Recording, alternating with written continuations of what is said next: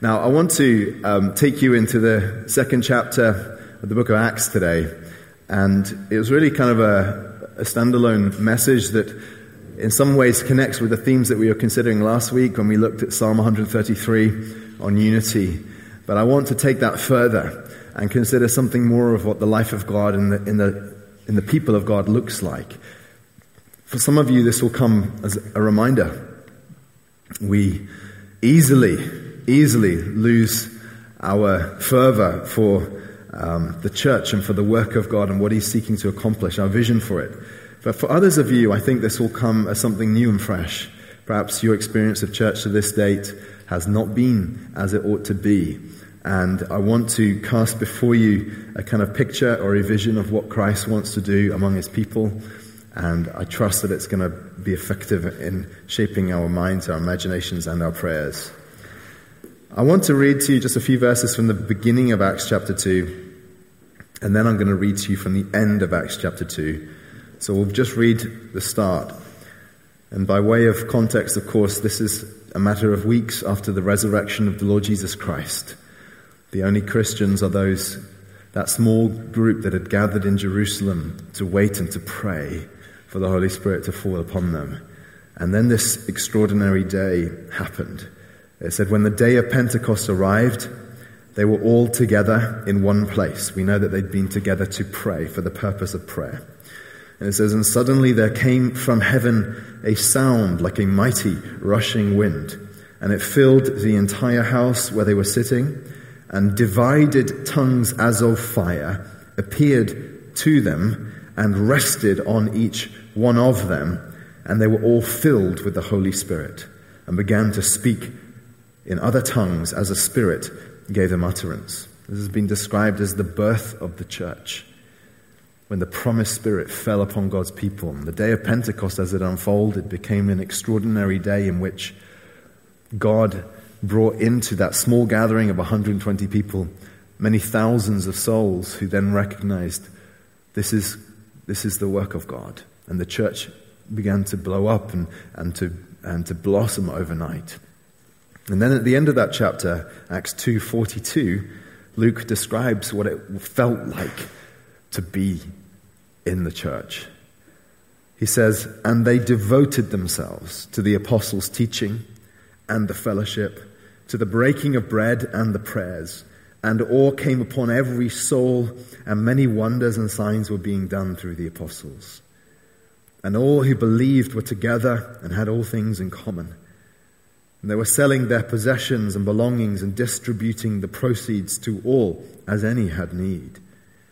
And day by day, attending the temple together and breaking bread in their homes, they received their food with glad and generous hearts, praising God and having favor with all the people.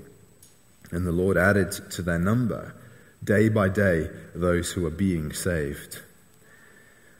This has been an extraordinarily important passage in forming, for many, what is the image of what the church is and can be when God's working among us. But has been very important for me and precious for me personally. And for those of you who've been part of Grace since the start, I know that not many of you have, but for those who have, you'll know that I have returned to this passage on numerous occasions to cast before us as a church something of a vision of what it is that we pursue.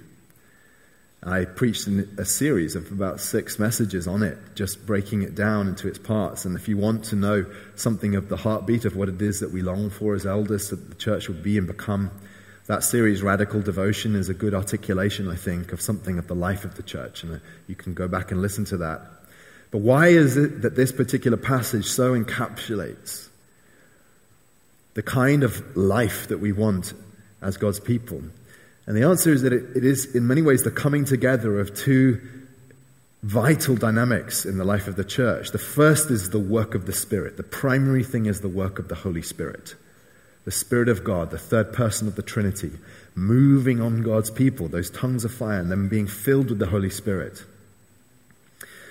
And as you know, it followed Pentecost and the work of the Spirit is not primarily about the miraculous and the so called supernatural elements. It is primarily about the life of God in the people of God, doing what He always intended, forming a people who love and worship Him. The Spirit moving. But the second element that you see going on in Acts chapter 2, and particularly in these verses, is the way that God's people are responsive to the work of the Spirit. Now, I, I mention that because I believe that the Spirit can move upon God's people and God's people can resist Him. We resist Him actively when we ignore the work of the Spirit and, and walk away from God and into sin. But we resist Him passively when the Spirit is seeking to accomplish something among His people, as He always is, and we do not move with the work of the Spirit. When we're not, as Paul puts it, keeping in step with the Spirit. God is looking for people whose hearts are set upon Him and who are responsive to Him, who, as it were, have their kind of sails up and ready to catch the wind of the Holy Spirit. And so you see this coming together of these two things the work of the Holy Spirit and then the response of God's people. And you see the response of God's people, particularly in the way Luke ex- expresses it here, in how he opens this passage. He says, They devoted themselves to. The language of devotion is crucial. And I think it really captures for us what it is that God wants from us. It's not so much, by the way, individual devotion to God, as important as that is. But he's not thinking here about personal piety. Personal piety is a wonderful and a good thing. God wants godly individuals in churches. But Luke wasn't observing here the fact that in the church there was a smattering of godly individuals. And that's so often the case, isn't it? That within churches you have a broad spectrum of kind of people's spiritual health. Now, what was extraordinary and what was particularly marked was that it was the entire church captured and captivated by the work of God in a way that seems to be as one, together, corporate. This is, this is nothing short of the reviving power of God at work in his people. I want to therefore give you a rapid overview of the work of the Spirit among His people and the things that, the marks. What is it that you see happening among God's people when His Spirit is bringing about this kind of spiritual life? That's the question we're asking. And with it, I also want to help you see how every one of these marks, and I'm going to highlight eight of them, every one of them is enhanced and made possible by the physical gathering of being God's people together as a community and as a church, a gathering. What are these things? What is the mark of the spirit filled church then? What are the marks of the spirit filled church here that Luke points to? And I'll show you eight things. The first is this the Spirit creates devotion to the apostolic teaching. Luke tells us that they devoted themselves to the apostles' teaching. And what does he mean here? He does, of course, mean that they were listening to the preaching, but I don't think that what he's describing here is just something that was available for them in the first century when the apostles were alive. The apostolic teaching is what they were devoted to rather than just the apostles. And the apostolic teaching is, of course, what has, is captured for us in the pages of the New Testament. Under the providence of God, God made it such that the apostles wrote down the teachings and the doctrines that are, resto- are maintained for us in the New Testament across the centuries. They were devoted to God's word as it was preached by the apostles and is now recorded for us in the Gospels and in the letters and so on of the New Testament.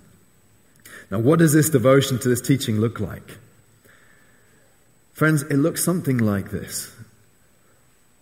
It looks like the Spirit of God awakening within your heart an appetite to know Him through His Word. And not just to know him in a way that is just about an intellectual knowledge, but to be responsive to the Word of God.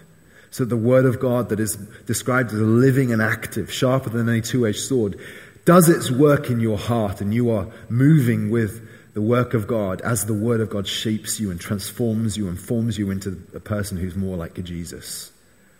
The extraordinary thing was, look, I know as a preacher that on any given Sunday as I preach, some people are provoked and changed by the word of God there on the spot. Others are unmoved. And what was extraordinary here among God's people was that together as one, Luke says, they were devoted to the apostolic teaching. Everyone was hungry, and everyone was feasting on the Word of God together as God's people. Now, I want to underline for you, by the way, just what a, work of the Spirit this is. Very often, we wrongly make a dichotomy between the, the work of the Holy Spirit and the centrality of the Word of God. And so we think of Christians as being either spirit people or word people. And we think of some Christians as being more about the passions and emotions of the work of the Spirit among us. And you can go to certain churches where it's all fire, but perhaps little substance. And others of us are all word people. There's a coldness and a formality, but there's no fire. The Bible never separates these things. There's an extraordinary verse in, in Psalm 33 and remember, Hebrew poetry, by the way, uses a, a technique called parallelism, where the, the poet would say something in one line and then say the same thing in a second line, but we're using different words. And this is how Hebrew poetry works. And this is what he says. He says, By the word of the Lord the heavens were made, and by the breath, ruach, or spirit of his mouth, all their host. This is word and spirit partnered together because what is words? Words are breath out of your mouth, spirit out of your mouth, as the, as the, Hebrew would have it, the ruach of God. As God speaks His word, His spirit accompanies His word. And so when you see the spirit of God upon a people, as we do in Acts chapter 2, there is an appetite for the word of God, so that the spirit of God brings about a hunger to know God and His word and to obey Him. I also want to add, by the way, on this, that this assumes the centrality of preaching within the life of the church. I know and I'm grateful for the fact that there are other means by which Christians can grow. We can grow through um, fellowship and through reading of good books and through tuning into helpful um, podcasts and videos online and so on. But there is an irreplaceable dynamic in the New Testament. What happens when God's people gather together in a room and the Word of God is declared, and every one of us, including the preacher, sits under the Word of God as it begins to form and transform us in a powerful way so that we're changed there and then. In Paul's last letter to, well, last letter that he seems to have written, the last one that we have, is his second letter to his disciple Timothy, who was a pastor himself. And in the last chapter of his last letter, you can understand, of course, that this chapter in some ways just articulates some of his closing desires and passions for this young man who was his kind of protege. He opens that chapter in 2 Timothy chapter 4 in this way. He says, I charge you in the presence of God and of Christ Jesus, who is to judge the living and the dead, and by his appearing and his kingdom. Anyone who reads those words needs to sit up and take note. What is so important that Paul charges him by the presence of God, by the kingdom, and so on? He says this to Timothy Preach the word. Be ready in season and out of season. Reprove, rebuke, and exhort with complete patience and teaching. So here we are, decades after Pentecost. And the method by which God forms his people is still the Spirit at work through the Word of God. Here it's Timothy preaching to the Ephesian church. And Paul also adds there a warning, by the way. He says, The time is coming when people will not endure sound teaching, but having itching ears, it's a provocative image, isn't it? Itching ears, just ready, get, seeking satisfaction. He says they'll accumulate for themselves teachers to suit their own passions and turn away from listening to the truth and wander off into myths. If that was true then, I suspect that the danger of that is much more radically acute today, when it is not only um, that we have the same inclination to fi- have itching ears to find teaching that suits us, but also now we have the availability that you can tune into just anything. And this is one of the great dangers of the disintegration of church from being a gathering to being people at their homes tuning in via screens is that it's just too easy to switch off one screen and switch off on another, right? But there's something about what happens when God's people gather as one and the Word of God is, is opened up. This is what the Spirit creates an appetite for it and a responsiveness in the, in the people of God. And my invitation, my summons to us as a church is let's devote ourselves to this afresh. They were devoted to the apostolic teaching. That's the first thing. The second is this the Spirit creates devotion to the fellowship. He says it, doesn't he? He says they were, and just there in Acts chapter 2, they devoted themselves to the apostles' teaching and the fellowship. Now, what is this word, the fellowship? It's not just friendship. Friendship is important. I think friendship is crucial and vital. And it's not even just community. I think community is an aspect of it, but community doesn't really capture what this word fellowship means in the Bible. It's something more than that, and richer than that, and more textured than that. It has to do more with the participation of every individual together in what God is doing. The kind of walking alongside one another purposefully. This word is the Greek word koinonia. This word fellowship is extraordinarily important in the New Testament, not only here but elsewhere. A couple of facets to it are really vital. One is that it does speak of the intimacy that comes within the family of God when we're enjoying this spirit birth fellowship.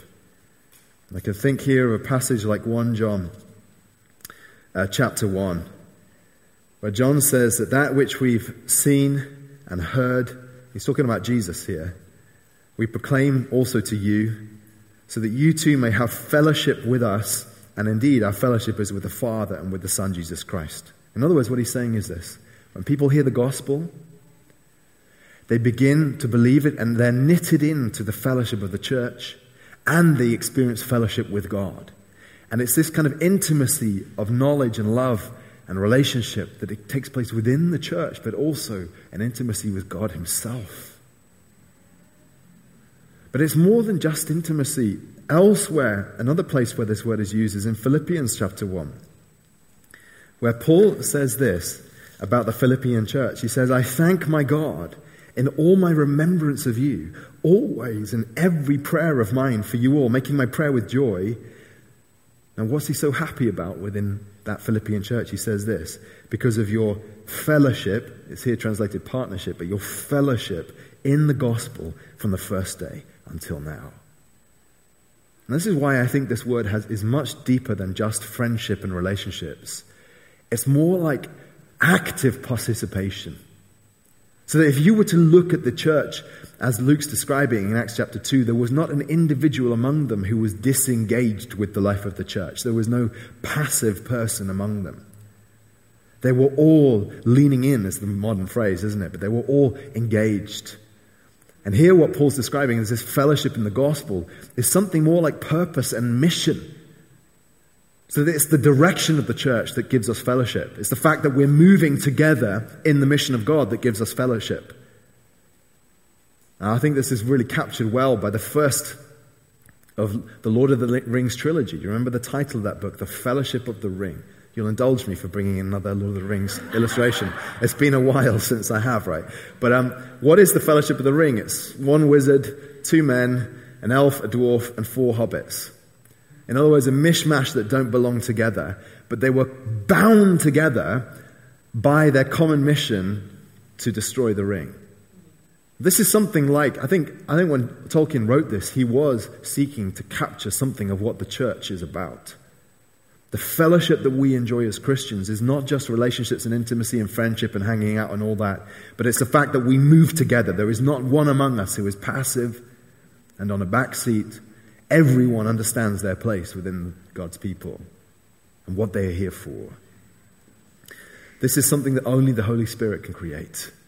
Do you remember that prayer? Uh, we used to say it in assembly every day at school. The grace of our Lord Jesus Christ, the love of God, and the fellowship of the Holy Spirit. This is the Spirit at work among us, binding us horizontally to one another, but also to God. The fellowship is like God's life among us in this way. Again, this is not something that I think can happen among a church that is fragmented and only gathering online. One thing, though there's been so much that's been sad about this year, there is at least one unintended benefit is that it has forever killed the delusion that online church is even a possibility. God's people are a gathered people. And the fellowship that we enjoy is when we are together with God in his purposes. This brings me to the third thing. They were devoted not only to the apostles' teaching and the fellowship, they were also devoted to the gospel. Now, again, this is a work of the Holy Spirit among them. What is the Holy Spirit given to us to accomplish in us? One of the main roles, the chief roles of the Holy Spirit, is that He wants to exalt the Son of God in our hearts. This is what Jesus said about the work of the Spirit when He told His disciples that the Spirit is going to come upon you. He said, He will glorify me, for He'll take what is mine and declare it to you. So when Christ has gone and ascended to heaven, he's no longer with us physically. He says the Spirit will come upon you in order to bring glory to me. In other words, when the Spirit of God is upon his people, we become obsessed with, delighting in, in love with the Son of God. Spirit people will always be Christ obsessed, gospel centered people.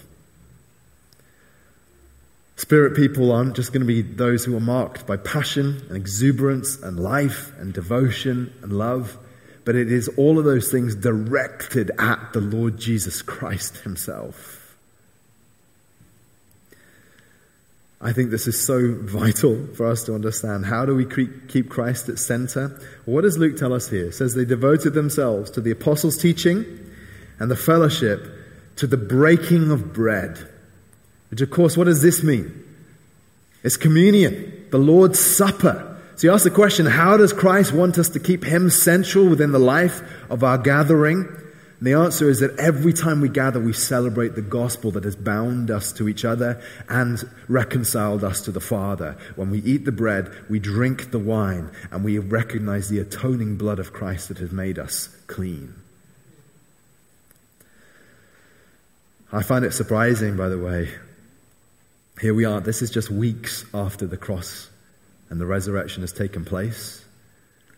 And the early church starts as it means to go on. Even then, when the cross is fresh in their minds, they begin this devoted act of taking communion every time they gather, breaking the bread together, because they never want to lose the centrality of what Christ accomplished for us on the cross. It's not only the center of history, it's the center of our hope and our relationship with the Father.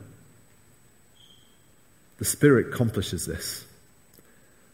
There is no such work, no such thing as a work of the Spirit that isn't full of exaltation and reveling in the glory of Jesus Christ.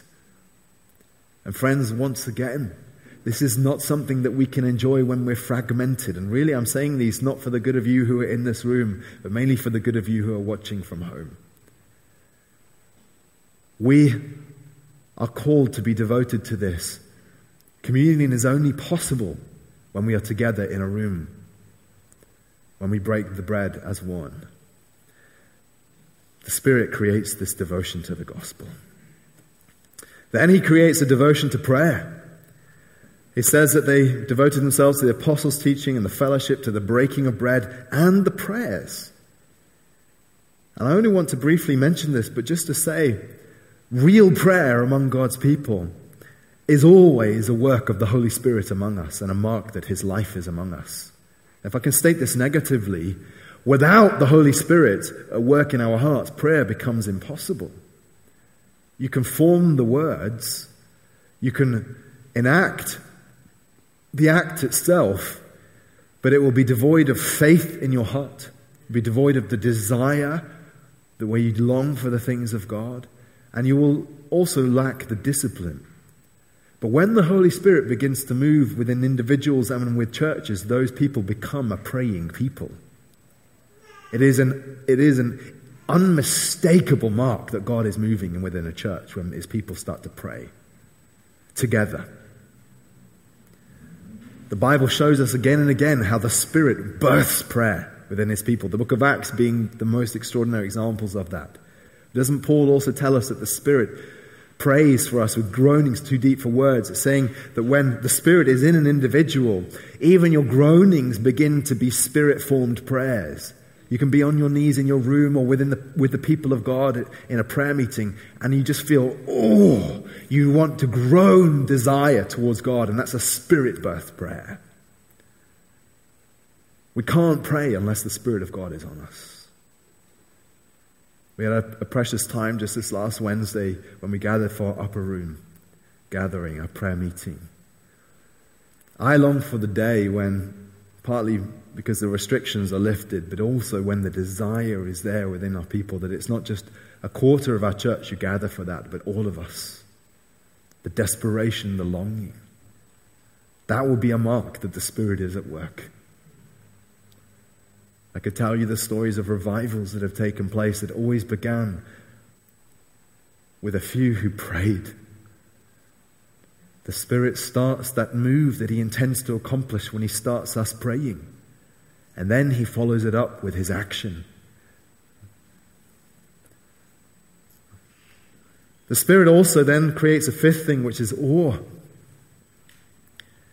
Luke tells us in the next verse, he says, And awe came upon every soul, and many wonders and signs were being done through the apostles. Now, immediately, when you read this, you might fixate upon the miracles and think the people were in awe because miracles were taking place. But that's not what Luke says. Luke tells us, I think, rather, that the Spirit was there creating awe. The Spirit was also creating miracles. In a sense, the miracle is not unimportant, but were incidental. What is important here is the life of God in the sense of awe that the people were experiencing. Now, what is awe? The literal translation is fear. Phobos, it's this Greek word for fear. Awe came upon every soul. No one came into the assembly of God's people casual, unprepared unexpectant, cold hearted. But when they gathered, everyone felt the presence of God and the fear of God among them.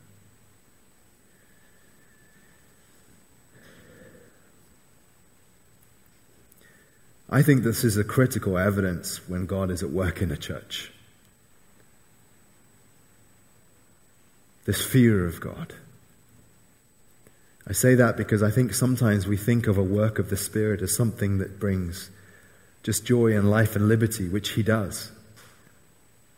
But doesn't He also bring a sense of the might and the transcendence and the holiness of a living God to us? And out of that fear that the Spirit inculcates within, our, within the hearts of His people, there's a longing for holiness. So the book of Ecclesiastes ends with this. He says, this is the sum of it all. He says, Fear God and obey his commandments. In other words, when we experience the fear of God, when the Spirit is upon us, we long to obey God, and sin begins to shrivel in our desire.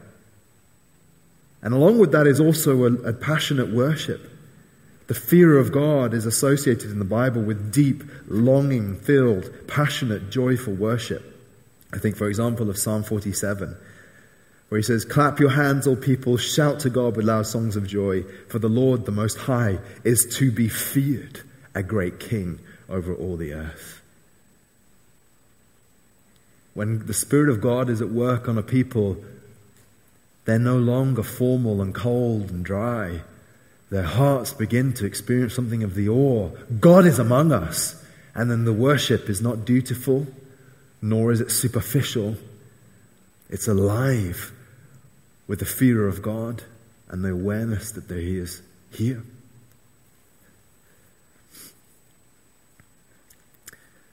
Again, this is a corporate experience. This is not something that is likely to be experienced from the comfort of your bedroom or living room, though God may be gracious to do that in your life but it is something that happens when the people of God gather in His name as one. I want to add to this a sixth element, which is this love that we see. He says that all, in verse 44, all who believed were together and had all things in common. They were selling their possessions and belongings and distributing the proceeds to all as any had need. Now, this has confused many people over the years, this verse, because it looks on the face of it like some kind of communism, doesn't it? Is it that? The answer is no, it's not some kind of proto communism, partly because they still had possessions, they had houses and such in which they met. And secondly, because this was not compelled by any ruling from above, but it was spontaneous as the work of God worked in their hearts and they longed to meet one another's, need, one another's needs in this practical and tangible way. Now, in other words, if you ask what is it, I think the word that captures it is just family. As a father within a family, I do not want to see anyone within my family in need. No one having less. And the same thing begins to happen among God's people when you begin to find yourself bound to one another in the fellowship of God's church by the work of the Spirit. You begin to see one another as kin, as brothers and sisters, so that even it touches your very possessions as well as so many other things. And you begin to think, what's mine is yours. Now, there's much that we could say about this, but I just want you to understand this is an irreplaceable work of the Holy Spirit among God's people. The fruit of the Spirit, as Paul lists them in Galatians 5, begins with love. It's love, joy, peace, patience, goodness, kindness, faithfulness, gentleness, and self control. You can prove that God's at work among our people when they start to love each other. And I would also say, look, it's only possible when we are truly involved in one another's lives. If I can put that negatively, it means this that when individuals stand aloof to the church, disconnected and disengaged and non committed, they lose out in a couple of significant ways. One is that you find that your needs are not met, and this becomes especially important when you go through moments of darkness and suffering in your life. The fact that you extracted yourself from the family of God means that when you need them, they're, they're very often you're not, you find that you're isolated and cut off.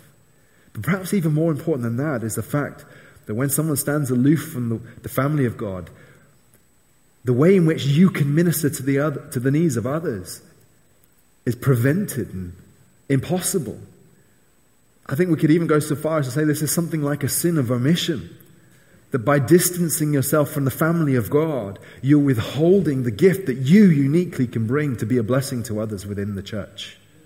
Sometimes those gifts are the more formal things, like functions and roles of service within the family. But very often, and more often, I would say, it's the informal things. The ways in which your presence among God's people makes a difference to the individuals with whom you come into contact. And how does this happen? It's not primarily through the ministries of the church, the organizations and structures and leadership of leaders. It primarily happens through the grassroots organic life of a church family. That the more that we are in contact with one another in deep intimacy and fellowship, the more you discover this kind of thing, like Luke is describing, where no one is in need among us because our emotional needs and our relational needs and our physical needs and all other needs are met by the fact that we share life together. There's a serendipity to it, an uncommanded work of the Spirit among us in which I don't have to tell you how to help one another. It comes from your own heart as you brush shoulders with others and you see there's a need here I can meet. There's a person I can love. And need I stress again, friends, that this does not exist when the church of God loses its emphasis upon being together as a people. But when we are together, suddenly out of that bird, there, there's this blossoming experience of the life of God so that there is none needy among us. Don't we long for that? This brings us to a seventh mark, which is joy. He says that day by day, attending the temple and t- together and breaking bread in their homes, they receive their food with glad and generous hearts, praising God and having f- favor with all the people. In other words, the mark that you see among them is that they were happy. I might surprise you because what I've been stressing up to now is the fear of God, right? This awe filled sense of the fear of God. And you might think that seems to me to be almost contradictory to the happiness that I'm now describing. Like, God's people will be so intense that the last thing you expect is happiness. But that's not true at all. When the fear of God settles in our hearts and we sense His presence, our joy is intensified. We experience joy in a way that we never knew was possible. There's a happiness among God's people, a lightness of spirit that is accompanied with awe filled worship. Friends, I believe that this is something we urgently want to foster and recover and ask God for. Someone showed me this week some of the statistics of the, the way in which depression and depressive symptoms have been exponentially on the rise this year. And you feel grief for so many whose lives have been darkened by the experience of separation from others in lockdown and the tragedy that is. The church of God is part of the answer. And the answer is only possible when we are together as one people. Breaking bread, worshipping in the temple, he says, and breaking bread in their homes. So as we are permitted, I want to encourage us as a church to run wholeheartedly at the opportunities we have to be together and recognizing that this is not just an optional element within the Christian life, it's the very evidence that the Spirit is at work among us. And it's filled with this life and this joy, these glad and generous hearts that he describes. This brings me to the last thing. The Spirit, in creating all these things, this devotion to teaching, to fellowship, to the gospel, to prayers, to awe, to love, to joy. The last thing that the Spirit creates is growth.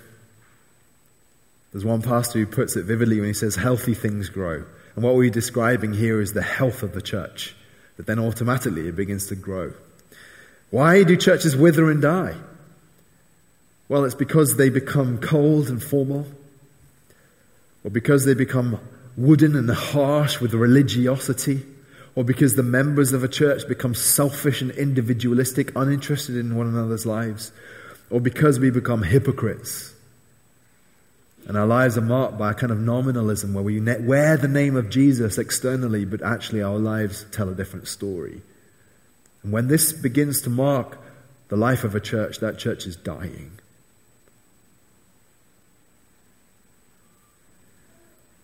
But the early church what you see here when the Spirit breathes upon His people, you see the life of God.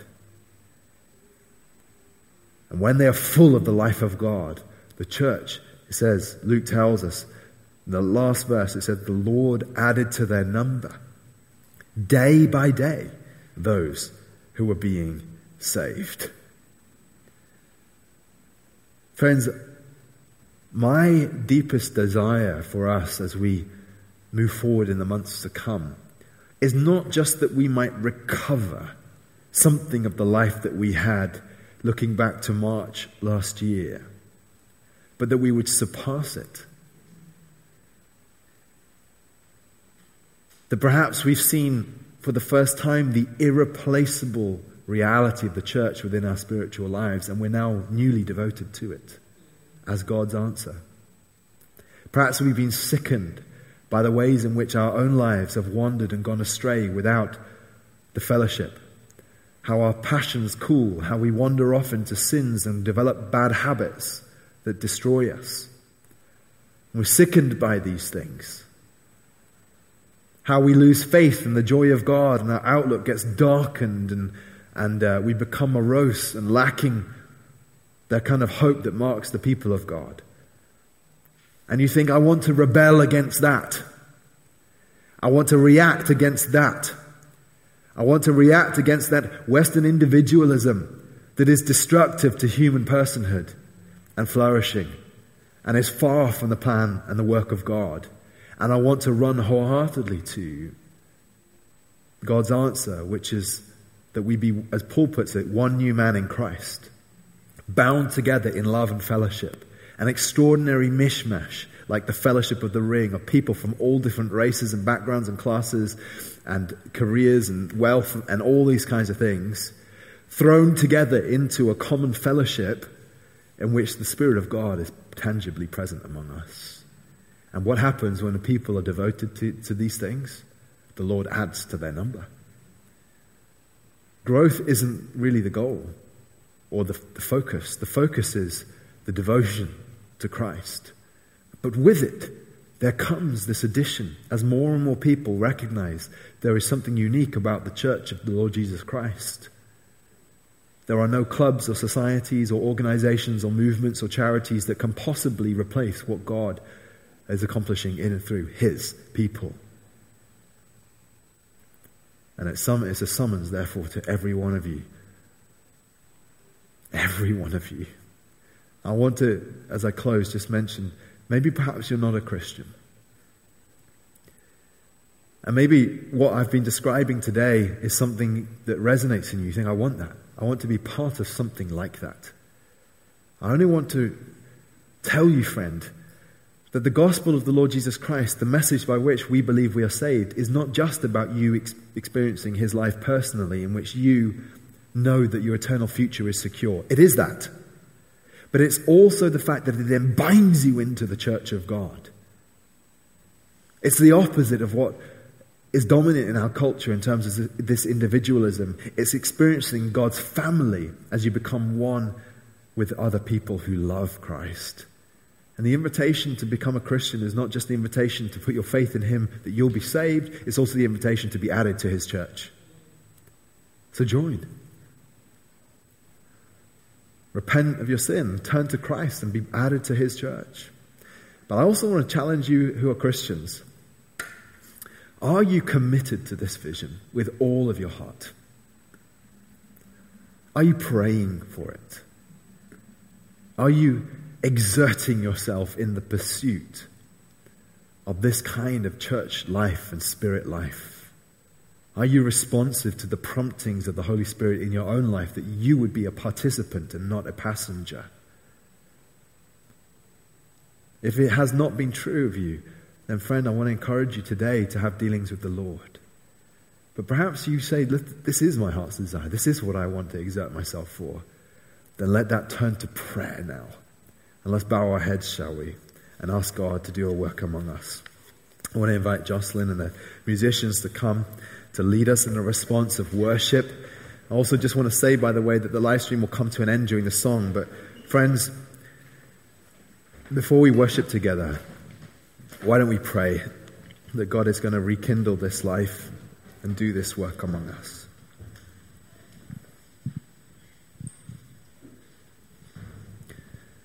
Oh Lord and Father,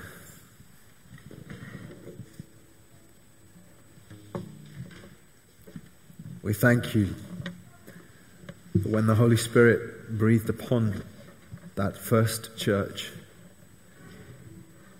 that what they experienced among the many thousands of them who were gathered was a sweetness and an intimacy and a life of God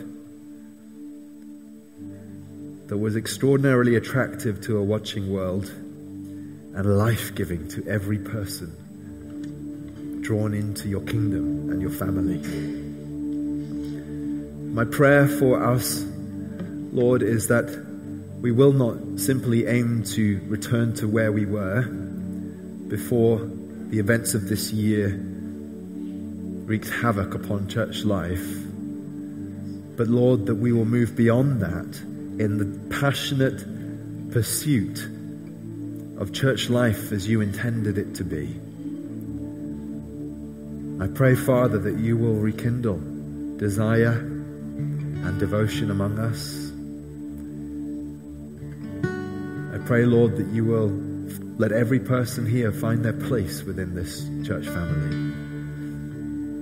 Not only relating to you personally and individually, as important as that is, but knowing what it is to experience the fellowship that we enjoy together. May we be marked by the authentic work of your Spirit, not by some pale, lifeless imitation, not by some hype machine but by the authentic work of God. I ask these things in the name of your Son. Amen.